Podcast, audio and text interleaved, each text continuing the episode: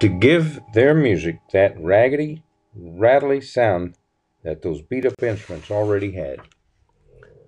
But the band still didn't collect a lot of money. Most people in Charleston didn't have much more money than the band members. Reverend Jenkins decided they should go north to New York City, where he thought the band could make more money. His idea worked. When the people in New York heard the band, they loved the raggedy music best of all and would shout, Hey, Charleston, for they only knew the boys in the band came from Charleston. Give us some rag.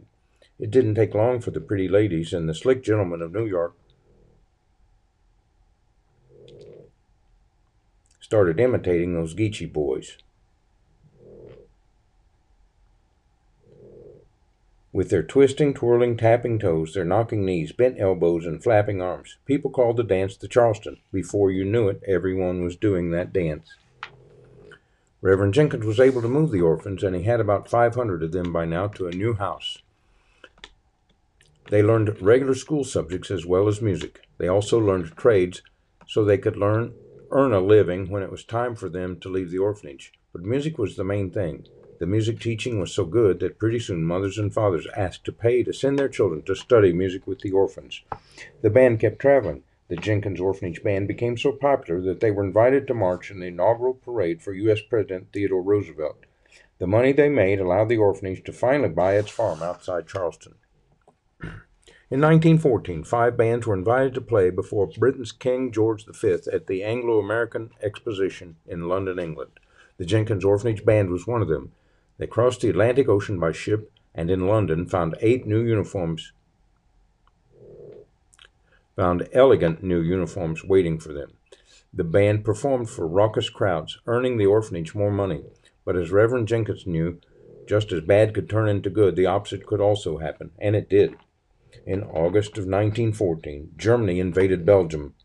In support of Belgium, Britain declared war on Germany. World War I had begun. Since the British government had invited the band to London, it made sure that the band members had rooms on a ship that would take them back home to peace and safety. But other Americans in Britain weren't so lucky. Their money was frozen in British banks until the end of the war, and who knew when that would be?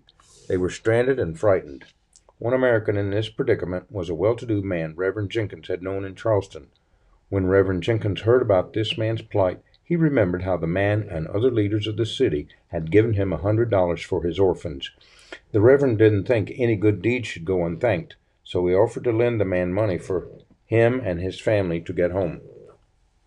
Plenty of others needed help too. Reverend Jenkins counted up the money the band had made in London. He saw he had enough to buy tickets for each of those stranded Americans. So he did. The ship sailed from London without any fanfare, sneaking silently through the cold, dark waters of the Atlantic Ocean to escape the German boats that might try to sink it. But as soon as the ship reached American waters and safety, someone aboard called out, Hey, Charleston, give us some rag. You can be sure that the band began to play good and loud. The Geechee boys led it, toes twisting, twirling, and tapping, knees knocking, and arms flapping. They never played better, and everyone joined in the dance passengers, sailors, the captain, and the cook. When the ship sailed into New York Harbor, crowds were waiting to greet them. Flags were flying, and people were dancing on the dock as the Jenkins Orphanage Band marched down the gangplank, playing tubas and trombones, sax horns and cornets, and sousaphones and drums. Those kids were mighty tired when they returned to their farm. Everyone there was full of joy to see them safely home.